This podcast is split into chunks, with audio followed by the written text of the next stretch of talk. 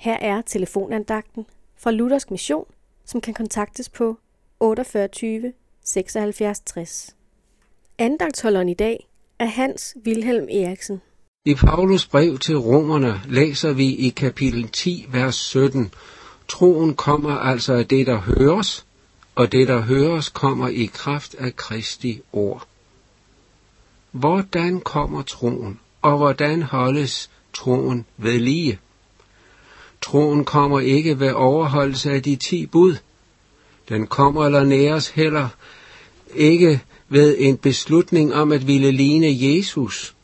Nej, troen kommer, og troen næres af noget, du og jeg må høre. Kun et eneste budskab har evnen i sig til at skabe tro, Kristi ord, evangeliet om frelse. Det er ordet om, at Gud elskede dig og mig så højt, at han sendte sin søn til verden for at frelse os. Det er ordet om en uforskyldt og ufortjent nåde.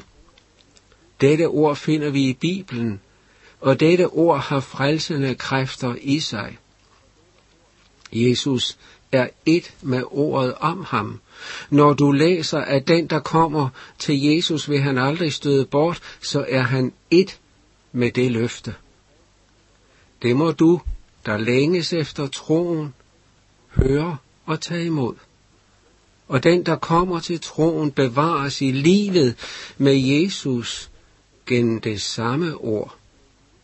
Evangeliets ord skaber liv og nærer livet. Amen.